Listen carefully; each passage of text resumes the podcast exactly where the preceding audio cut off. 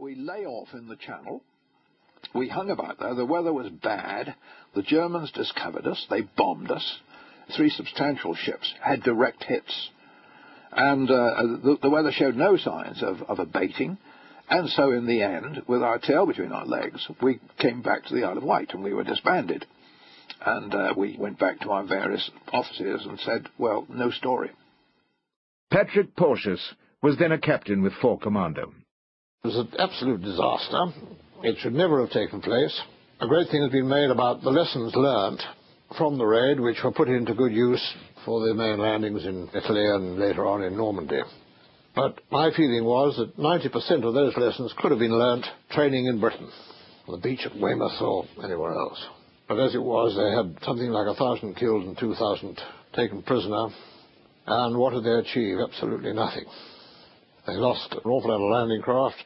I think it drew a division of troops from the Russian front over to defend the Western Front, a German division. We destroyed a certain number of aircraft. we lost more aircraft than the Germans did. And we learnt lessons, which, as I say, I'm sure should have been learnt training in, in Britain.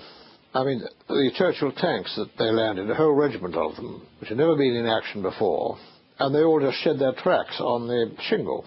They just couldn't cope with the shingle. They could have had endless trials in Britain to see whether they could work over shingle. The signal arrangements were very poor.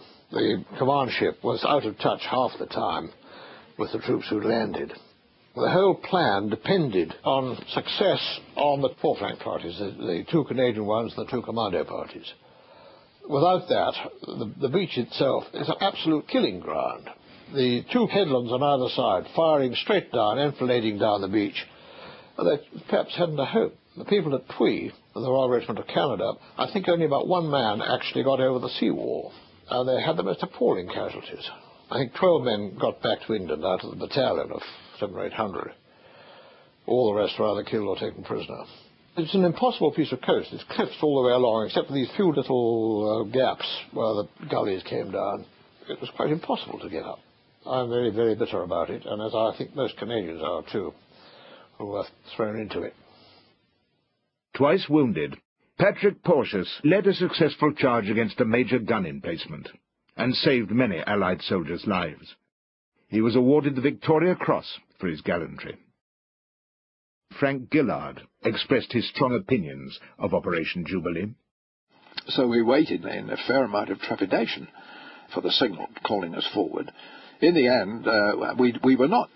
We, I didn't land. One or two of my colleagues did, and uh, one of them got a very good story because he was with the commandos who carried out the only successful part of the operation on, on the western flank and silenced a German uh, coastal defense gun on the cliffs. We spent all our time hauling chaps out of the water from small boats which had managed to bring them off the beaches, and they were there, they were bleeding, limbs torn away, and that sort of thing, um, and hauling them on board um, our landing craft, which was less vulnerable, and when we were full and couldn't find room for anybody else, you know, we got the order to, to sail back. We got back early evening. We were met by the Commander-in-Chief of Combined Operations, Admiral Sir Louis Mountbatten, for whom thereafter I never had a single shred of respect, in this smart white naval uniform, who invited us into his office or whatever it was. We came back to Portsmouth uh, and then tried very hard to bamboozle us into uh, presenting a very favourable picture of the operation, and quite oblivious to the kind of stories that we had to tell him. We didn't want to hear them. As Montgomery said subsequently, it was a great pity that so many Canadian lives had to be lost in order to teach us things that we knew already. In a matter of hours, out of the 6,000 men who started the operation, well over a thousand were killed and over 2,300 captured. In addition, 53 RAF crew were lost. Another pre-D-Day fiasco took place at Slapton Sands in South Devon in April 1944. On the 27th, a beach landing exercise was arranged involving the use of nine American tank landing craft. Cromwell Lloyd Davies was an officer on HMS Glasgow at the time. We were operating from Plymouth at the time, and we'd already been told to start carrying out bombardment practices uh, off the south coast of Devon, which were live practices carried out mainly by the American troops to practice the landings for Normandy.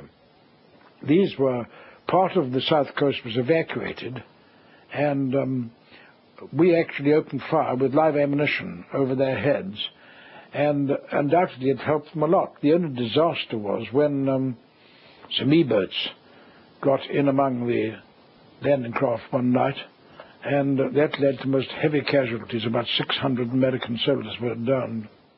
Detailed planning was already well in hand when General Eisenhower was appointed Supreme Allied Commander in December 1943. At least the tragedies of Dieppe and Slapton Sands had underlined the need for secrecy and immaculate planning before any realistic thoughts of a major invasion could be undertaken in Normandy. Lloyd Davies again. We then joined a bombarding force, and it consisted of American ships and French ships and two British cruisers. The Glasgow and Black Prince were the British cruisers, and the American ships included the Texas, one of their battleships, and the two French ships were the Montcalm and the Georges Leygues. We foregathered at Belfast and immediately were put under complete security. No one was allowed ashore, no one was allowed on board, and then for the first time the operation orders were opened. These were very extensive and consisted of several sets of orders. This included also a sort of rubber model of the whole of the beach which we were going to attack. It had been made in sections about a foot square, and I understand that each section was made in a different part of the United States, uh, so that they were never put together until finally they arrived in this country for D-Day. We assembled all of this in our hangar, and we were able then to sit down and look at the beach from a suitable distance, and you saw the exact beach as we would see it on the day. The security was intense, and even if a man went sick, he was sent to one special hospital at Belfast, which was under guard and was not allowed to be removed.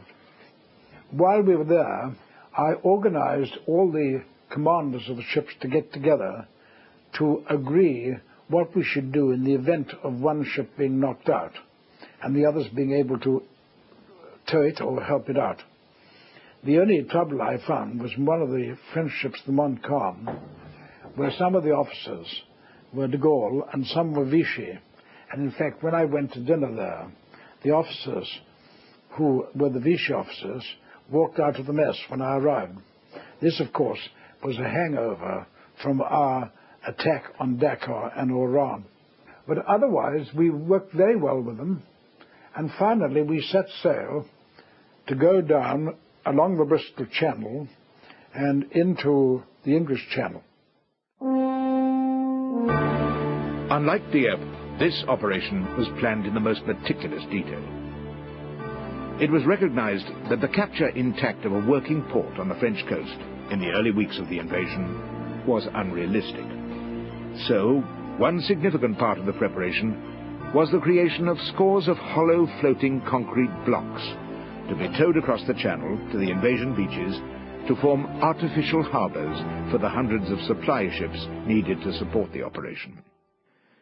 These were known as Mulberry Harbours. Brigadier Arthur Walter was closely involved in the planning. It was an exceedingly busy time. The eternal meetings and planning and cancelling and planning and because every piece of the harbour had to come to a certain place on the shores of England at a certain time to be towed out exactly at that time to arrive on the shores of France at a certain time for the pieces to be fitted in just like a bit of Meccano, bit by bit. And all that meant schedules of planning and uh, which were altered and adjusted and redone and uh, so on. To ensure that a steady flow of petroleum would reach the invading troops, Pluto, or pipeline under the ocean, would be laid to pump fuel from the Isle of Wight.